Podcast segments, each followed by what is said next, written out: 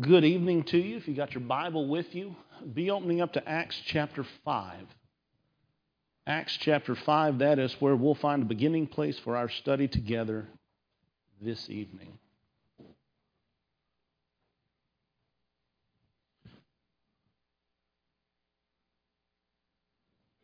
Reagan, did the slide advancer disappear? Ah, there we go. Thank you, man. And just so you know, Eric having to be up here and working on the computer, that wasn't his fault. That was my fault. So I'll take the blame for that. I was adding in another slide or two. But thank you so much for making the choice to be here with us this evening.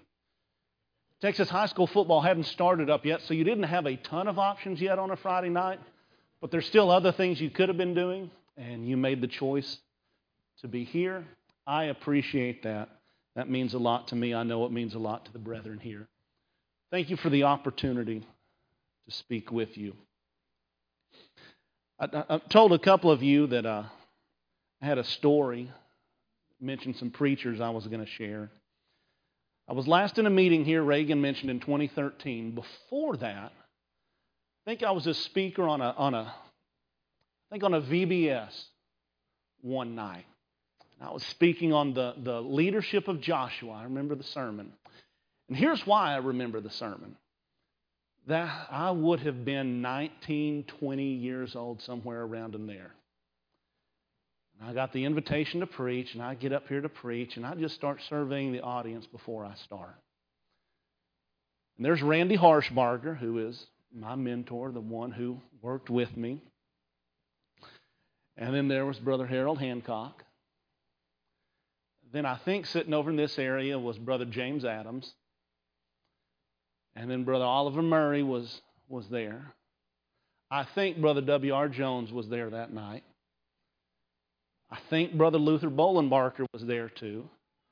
Leon Goff was doing a morning VBS at Nacogdoches, so he came over and was there tonight. I tell you, by the time I got up here, I was sweating bullets.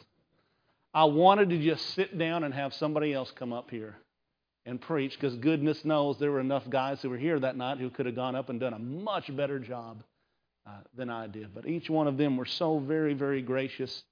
To me, that is a memory that, that I will cherish for years, and it's because of this church here. And I appreciate you guys for giving me that opportunity. We're going to be in Acts chapter 5 in just, just a few moments, but we're going to, we're going to introduce our study and begin uh, begin here in, in, in this place. We live in a society and in a world that has all of the wrong answers. We were talking some about this at dinner tonight. Uh, that there are so many ideas and concepts that have just fundamentally changed the course of the last five or ten years, haven't they? Right? We have seen our society morph our culture change into something that many of us are uncomfortable with and many of us just don't even recognize from years gone by. Uh, you think about the, the conceptualization of an animal.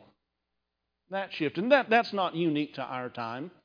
Uh, that really, I guess, in some ways came upon the American consciousness back in 1925 with the Scopes monkey trial.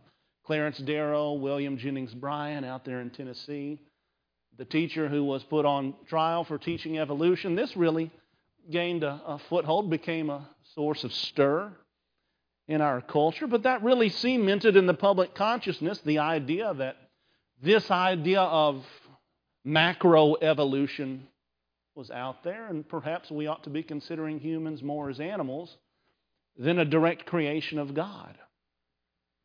The definition of marriage has and still is shifting, right? Uh, we've seen that over the course of, of our lifetimes, even just in the past decade or two, that marriage in our culture, it seems, is no longer between a man and a woman.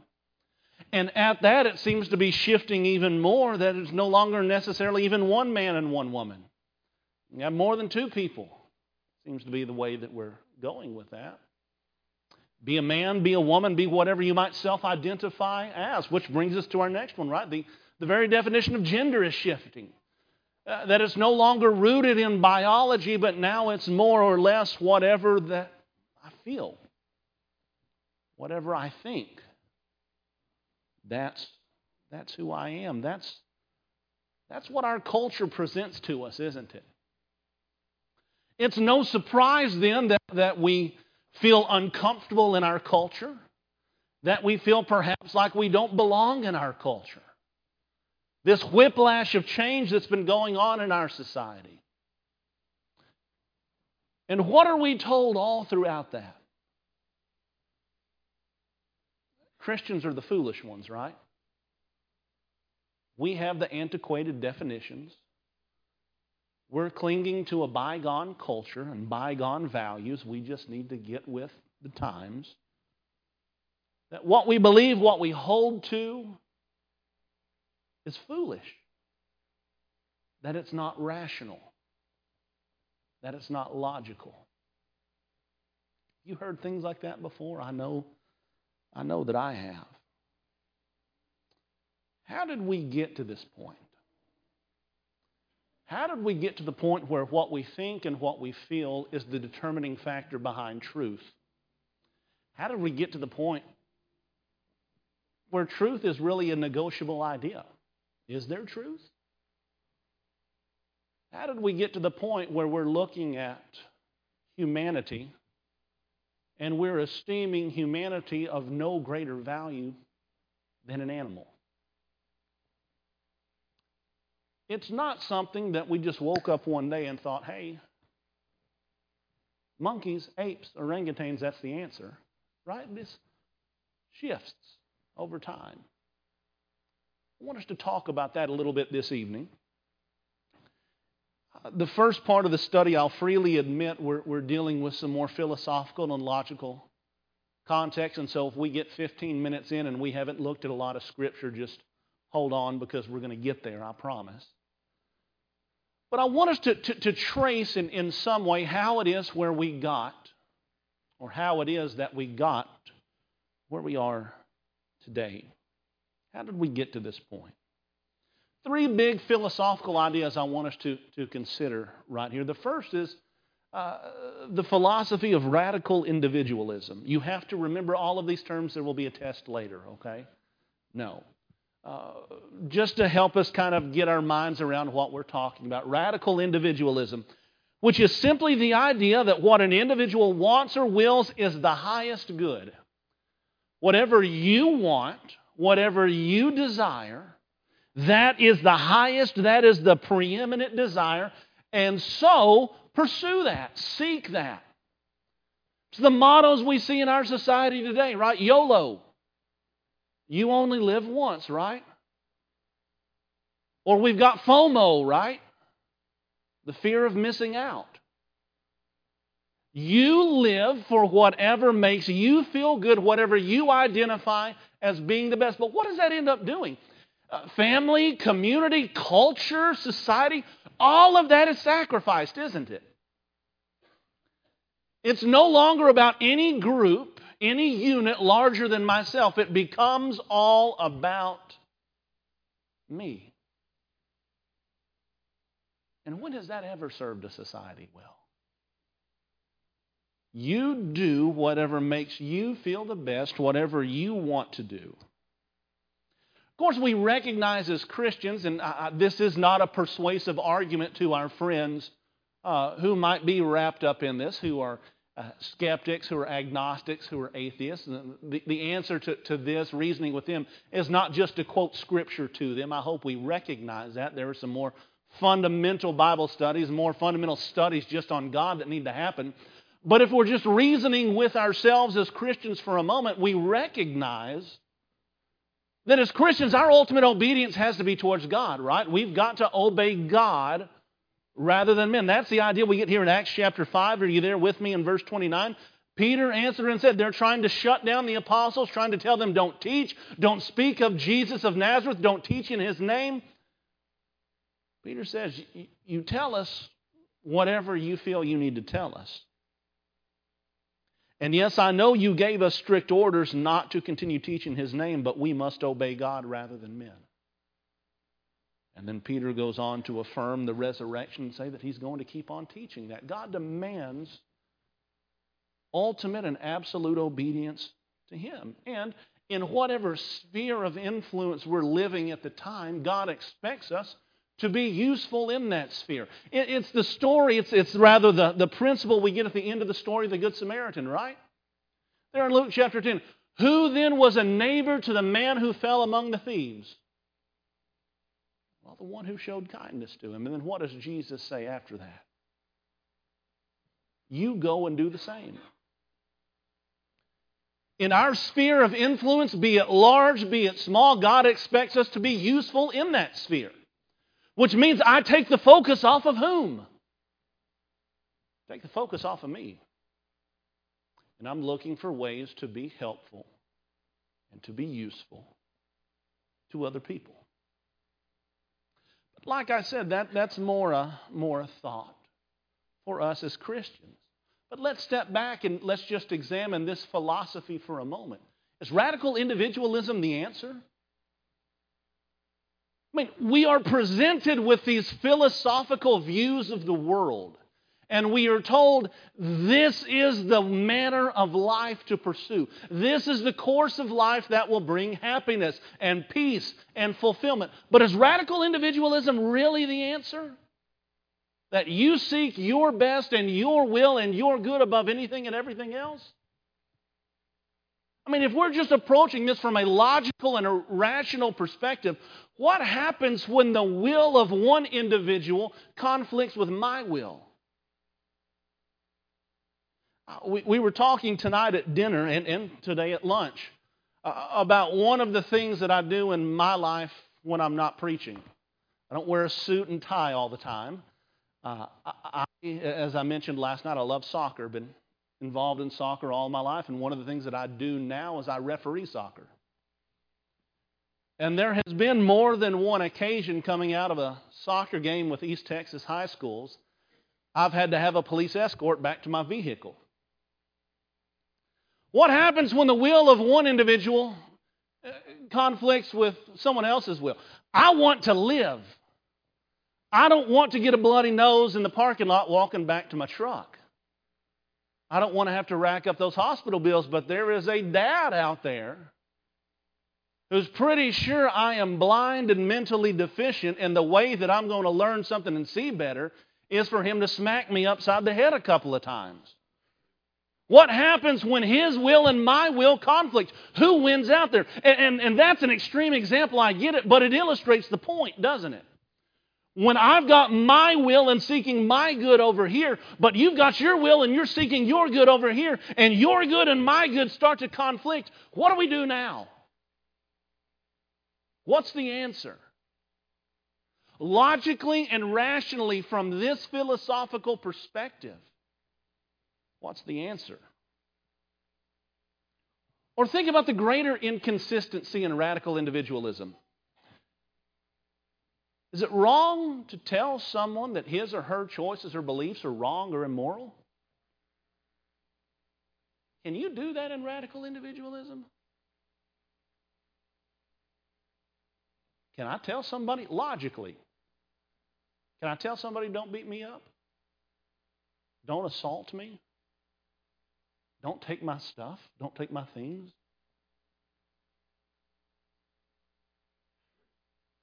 Radical individualism would say it is wrong to tell someone that his or her choices or beliefs are wrong or immoral.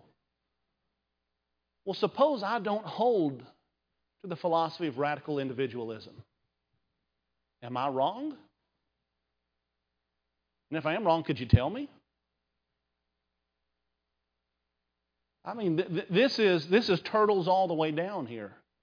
Uh, this is a, a, a domino line of thinking on example here that if one falls, what happens? One falls, they all fall down. What is lifted up to us is such a promising philosophy.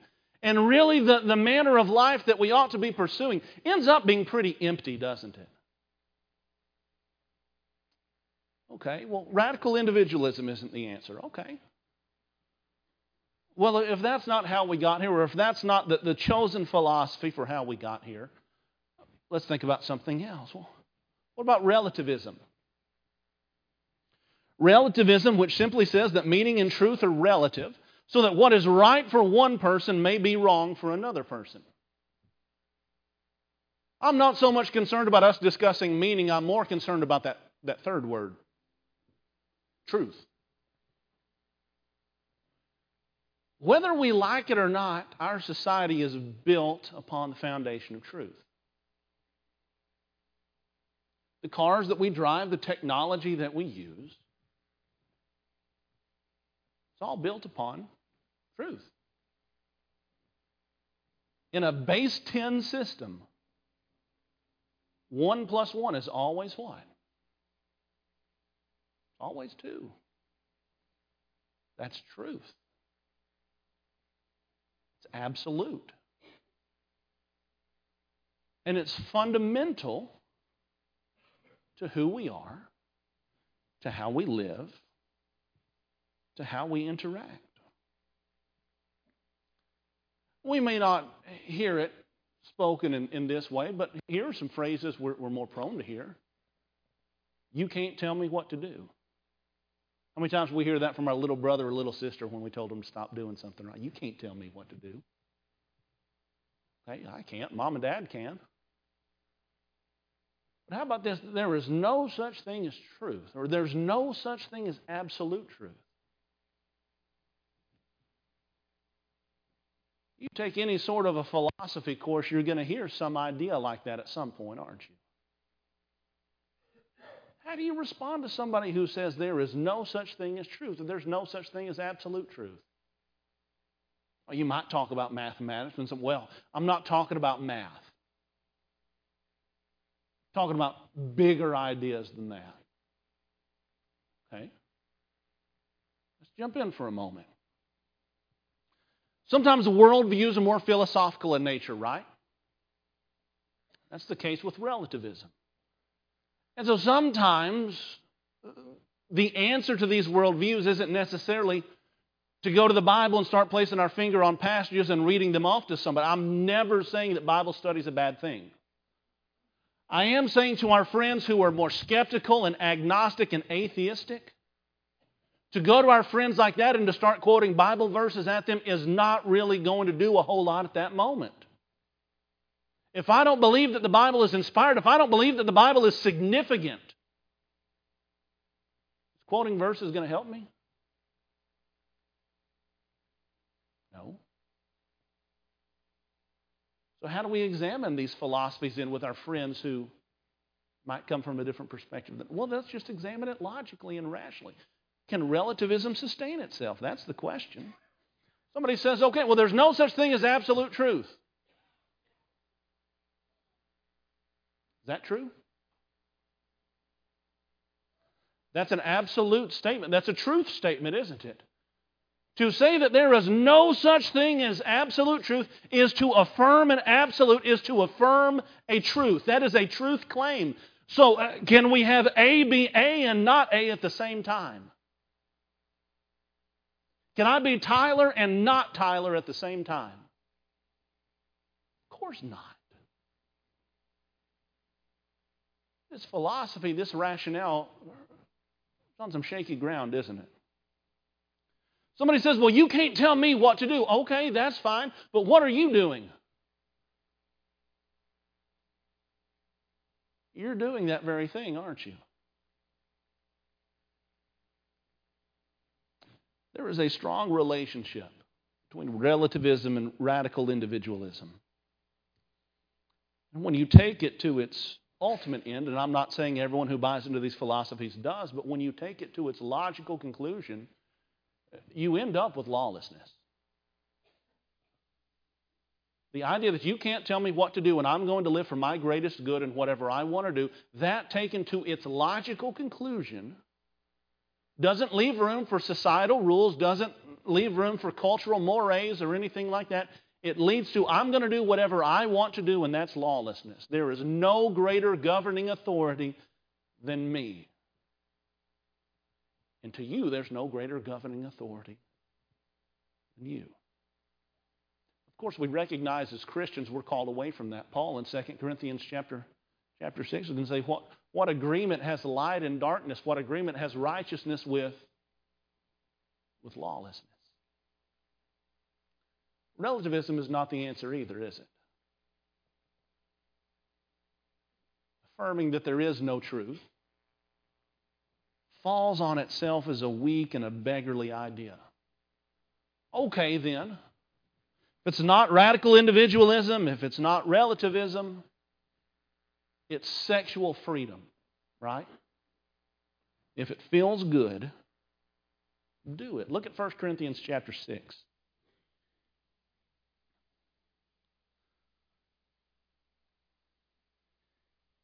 It's the idea that our bodies belong to us. My body belongs to me. And that I'm going to do with it whatever I want to, and if it feels good, if it feels pleasurable, if it's enjoyable, I'm going to do it. I can use my body in whatever way I want because fundamentally it's mine.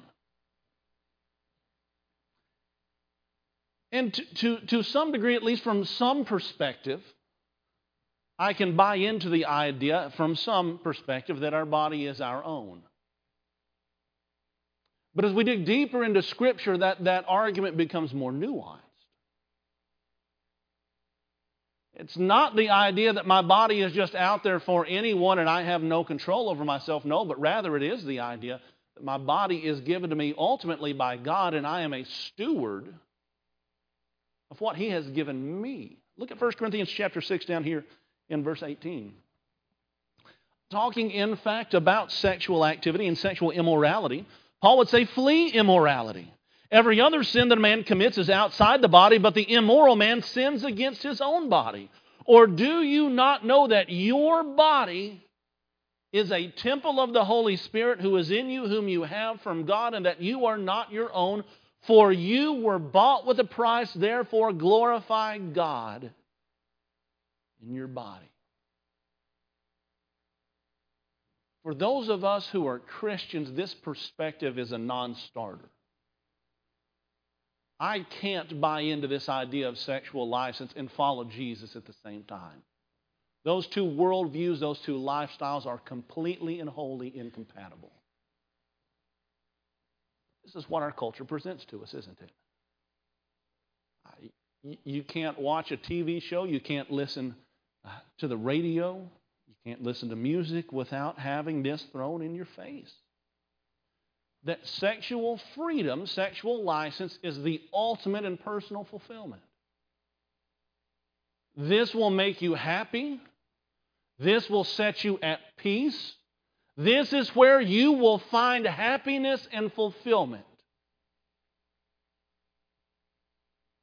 Is by casting off the, the shackles of a patriarchal society, by throwing off the bonds of Christianity, and just by living your life for whatever makes you feel good in your body.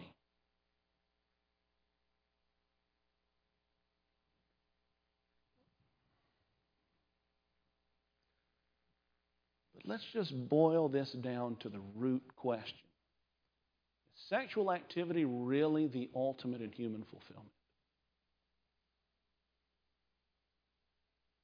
I mean, that, our culture has idolized sexual activity. But let's really put that to the test. Is that really where fulfillment is found? Let, let me ask you two rational, logical questions here. What if I'm a person who's been traumatized by sexual activity? What if I'm a person who's been traumatized by sexual activity? What does this worldview offer me? Not much, does it? Suddenly, a philosophy that is so full of hope and promise really, really starts to crumble. Do you see the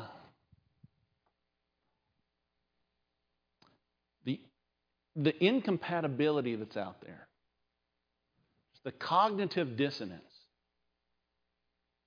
between the media that our culture consumes, and for example, jumping back a few years, the Me Too generation and the Me Too movement. Our society, our culture can't figure it out. Meeting themselves coming and going. Because if I've been traumatized by sexual activity, this whole idea, this whole concept, this whole worldview holds absolutely nothing for me. But we're told this is where we're going to find fulfillment and peace and happiness and belonging. Or what if sexual activity just isn't a possibility for me? Maybe medically, maybe because of the relationship that I am, for whatever reason. What if sexual activity is not a possibility for me? Where's the promise? Where's the meaning? Where's the fulfillment in this worldview? Suddenly, the most important aspect of human existence, at least that's what we're told, is cratered for those who can't enjoy it, or for those who have been traumatized by it. Or for those who can't receive the end result of it. Here's what I mean by that. You break down the atheistic worldview. Number of different ways to do that, but I want you to listen to what Richard Dawkins has to say in his book, River Out of Eden expresses kind of this sexual revolution worldview. There is at bottom no design, he says, no purpose, no evil, no good, nothing but pointless indifference. Man, that sounds like a wonderful existence, doesn't it? We are machines, he says, for propagating DNA. We're not going to get explicit tonight. Those of you who can read can figure out what he's talking about there. It is every living objects, that includes you and me, sole reason, sole reason for being. That's not a preacher selectively quoting and mischaracterizing what an atheist has to say. That's an atheist saying exactly what he believes. We are machines for propagating DNA. It is every living object's sole reason for being. What if you've been traumatized by sexual activity? What if you can't engage in sexual activity? What if you can't propagate DNA? What's left in this worldview for you? For me? We're told this is, this is the life, this is the way, this is where you'll find meaning and happiness and pur- purpose. Comes up empty, doesn't it? Comes up real empty. Is absolute sexual license the answer? Well, again, let, us just look at the, the evidence that's available to us. Uh, there is one notable study that indicates that females who are sexually active before marriage tend to be more depressed than abstinent girls by a rate of three to one. You want to talk about reasons for uh, the, the explosion of depression and anxiety in our world today. I'm not saying this is the only reason, don't get me wrong. But there's some relationship here. Or how about this? That neurologists have identified a link between previous sexual partners and the ability to find sexual satisfaction in future relationships. Uh, this is the house of cards coming tumbling down. Right? And, and, and this isn't the, the second quotation here. Think what you want about Heritage Foundation. Second quote isn't from Heritage Foundation. It's not from Focus on the Family. It's not from Charles Dobson or Chuck Swindoll or anybody like that. Neurologists have identified a link between previous sexual partners and the ability to find sexual satisfaction in future relationships. What does that do to the idea that absolute sexual license is the answer? Destroys it. I want you to hear what Dr. Dr. Sandhya Ramakrishna has to say. She and her co authors published a paper, paper that's available through the National Institute of Health. Entitled The Relationship Between Multiple Sexual Partners and Anxiety, Depression, and Substance Dependence Disorders, a cohort study. I'm sure you have this queued up on your Amazon list, right? This is the next one in your reading list. But just in case it's not, let me just share you a couple of quotes. This isn't from a Christian quote unquote perspective. Uh, this isn't a biased institute that's trying to push a quote unquote Christian narrative. But listen to what Dr. Ramrakha identifies in her study. This study established a strong association between the number of sexual partners and later substance disorder, especially for women, which persisted beyond prior substance use and mental health problems more generally. What is she saying here? The greater the number of sexual partners somebody had, the greater likelihood of more substance disorder going forward in their lives. That's not the only thing she had to say further in this study. As she talks about the, it's in the discussion phase of the study and saying what, what this study means in practical terms, she, she said this The fourth intriguing possibility is that it is something about having multiple sexual partners itself which puts people at a risk of substance disorder.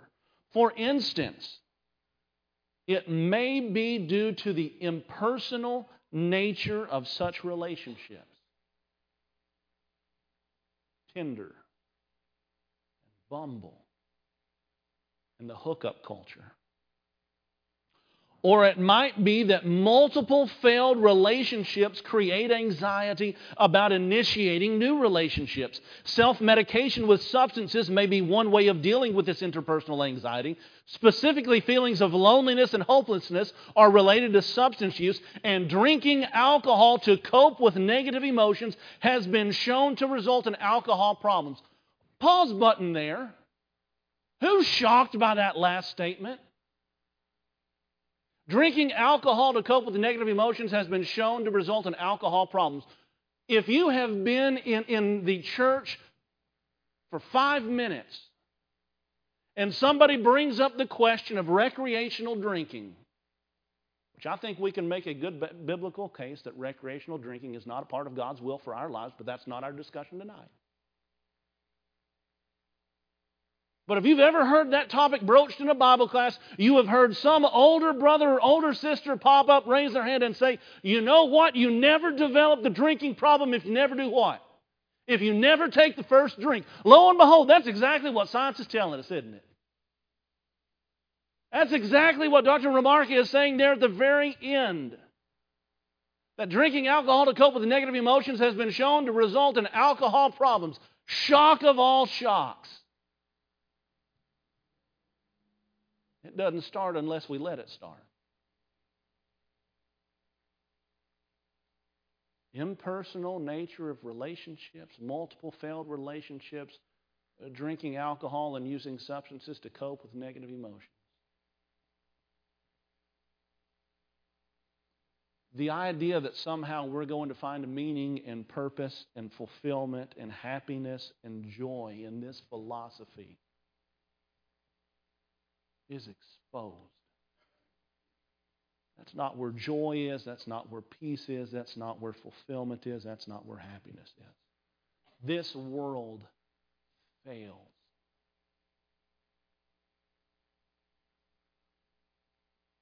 But how many of us who are older knew that already?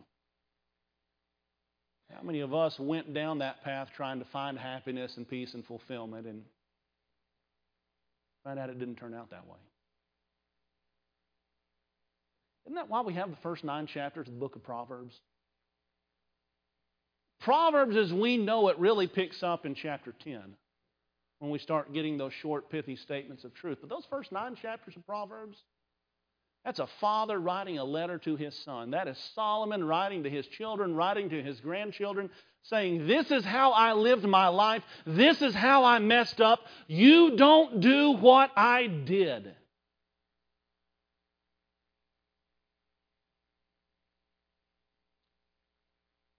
We need to hear this from our older folks in church. We need, our younger people need to hear that. This world fails. Radical individualism can't support itself. When you've got two wills in conflict, which will rules? There's no answer in radical individualism. Relativism denies itself and leads to lawlessness. But in contradiction to that, God offers light, God offers truth in Jesus. Look at John chapter 8 with me. As a counter to each of these, we find answers in Scripture. John chapter 8 and verse 12, Jesus again spoke to them, saying, I am the light of the world.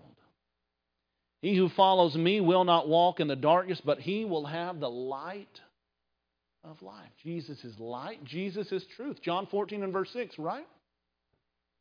I am the way, I am the truth, I am the light. No man comes to the Father except by me. The sexual revolution is fleeting and empty. The, the, the, biblical perspective doesn't say sex is a bad thing. And, and, and you talk about uncomfortable conversations we need to have as parents and uncomfortable conversations we sometimes need to have in our Bible classes and in our sermons. You know, that's one of them. Our kids need to hear that sex isn't a bad thing.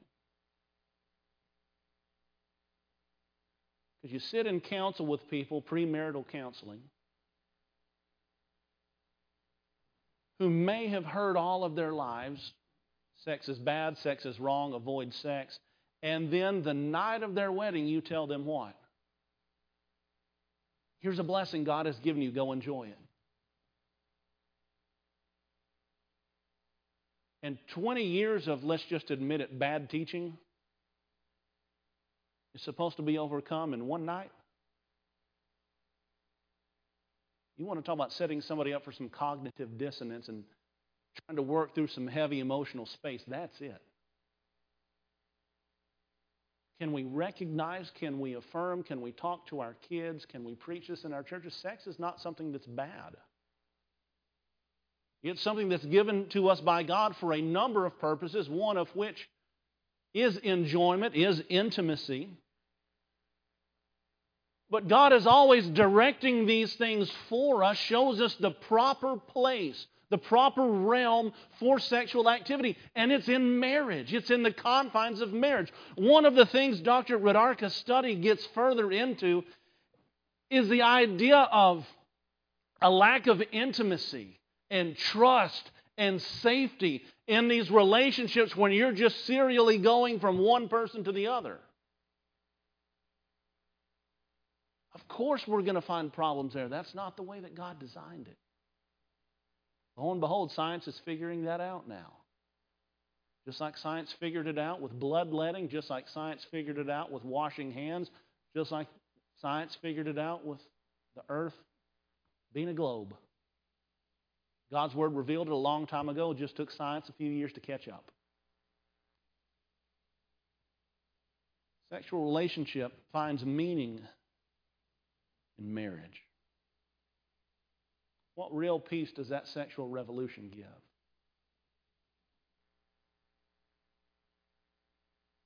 Radical individualism fails because what happens when someone else's will conflicts with mine?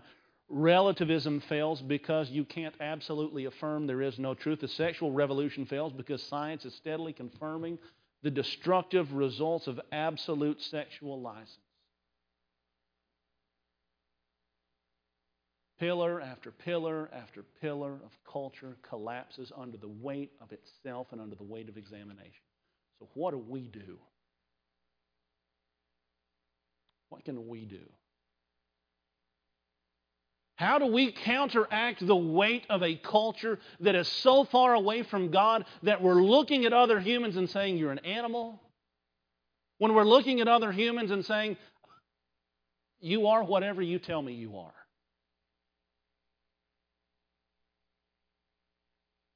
How do we handle that? What can I do? Remember where we talked about earlier our spheres of influence? That's where we work. That's where we operate. in our homes, in our schools, in the organizations we belong to, in the local church. Those spheres of influence that we have, that's where we get to work. What can I do? I can emphasize the concept of truth to the next generation. I can show the logical fallacy of saying that there is no truth. I can affirm the existence of truth. Going along with that, part of affirming truth is I can affirm that man is the deliberate creation of God. You want to talk about what really sets macroevolution apart from a biblical worldview. It's the idea that man is the deliberate creation of God.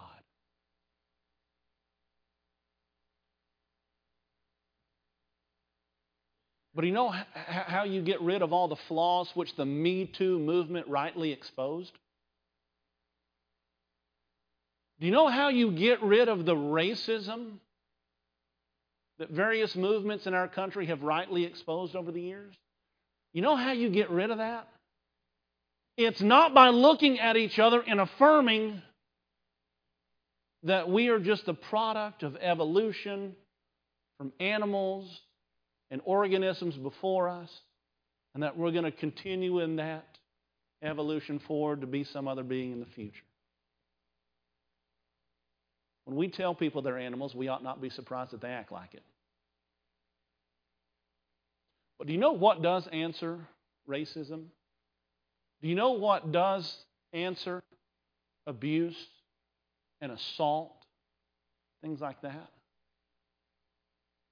affirming each and every one of us, sinner or saint, righteous or unrighteous,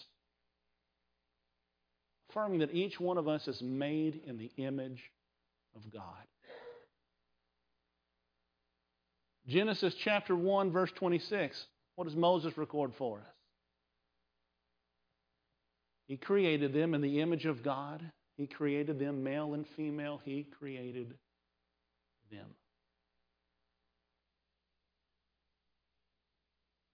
That's how you defeat racism. That's how you defeat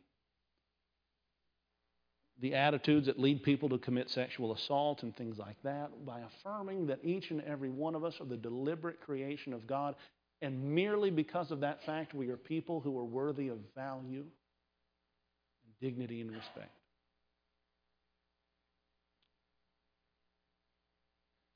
I can emphasize the truth that marriage is reserved for a man and for a woman.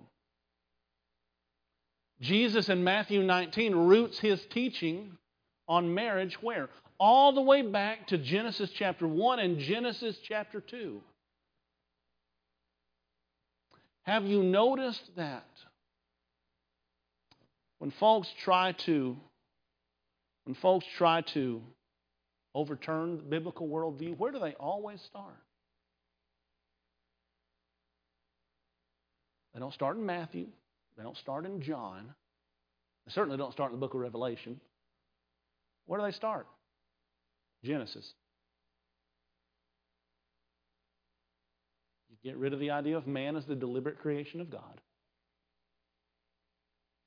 You get rid of the idea of people being made in the image of God.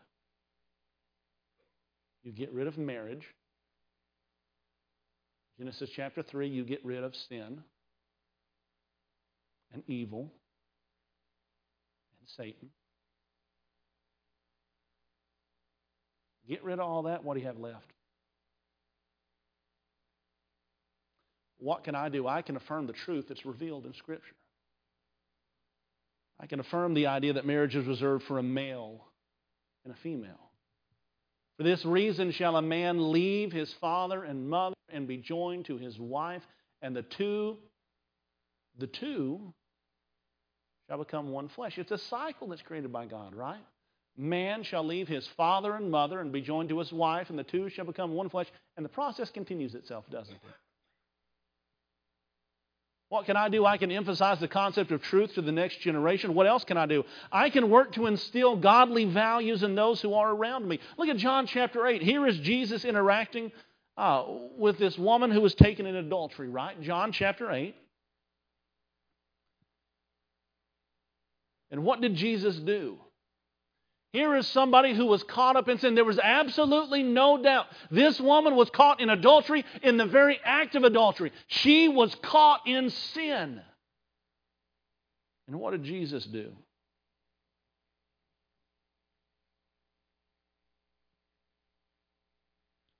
Woman, where are your where are your accusers? Did no one condemn you? Verse 10.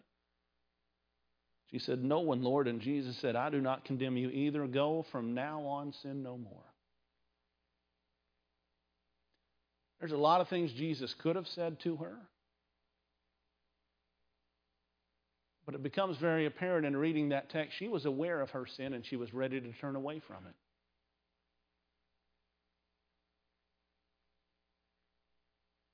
Here is Jesus lovingly responding to somebody who was in sin while refusing to compromise truth. That is a hard thing to do in our culture as it moves more and more today, but it is something we have absolutely got to develop within ourselves. Is balancing out not compromising the truth while at the same time responding lovingly to those who are around us, even those who are caught up in sin.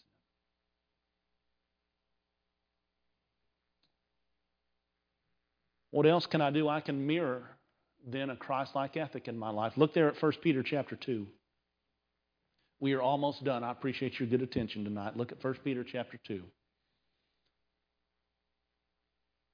I can mirror that Christ-like ethic in my own life. What is that Christ-like ethic? 1 Peter chapter 2 verse 21 for you have been called for this purpose since Christ also suffered for you, leaving you an example that you should follow in his steps. Jesus is our pattern, he is our example. Uh, specifically, Peter's going to talk here about suffering, undergoing hardship. Follow in his steps, verse 22, who committed no sin nor was any deceit found within his mouth. We're supposed to follow Jesus' example of holiness and sinlessness. But in the context of suffering, verse 23, while being reviled, he did not revile in return. While suffering, he uttered no threats, but he kept entrusting himself to him who judges righteously. And he himself bore our sins in his body on the cross so that we might die to sin and live to righteousness, for by his wounds you were healed.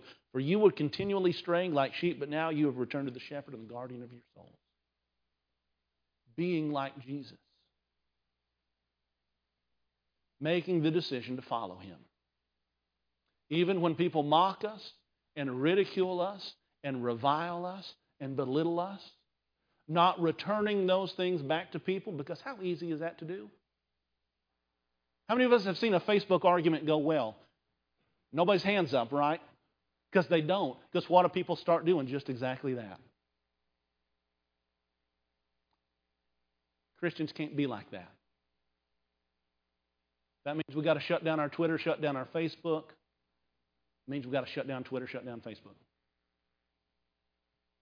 But I got to mirror Christ in my life, and that includes when people are mocking me and belittling me. And finally, what can I do? I can make God and His Word a part of my life, a deliberate part of my life. We were coming home from a vacation Bible school in Conway, Arkansas one time. This is back when we lived at Gladewater. My wife's with me here tonight.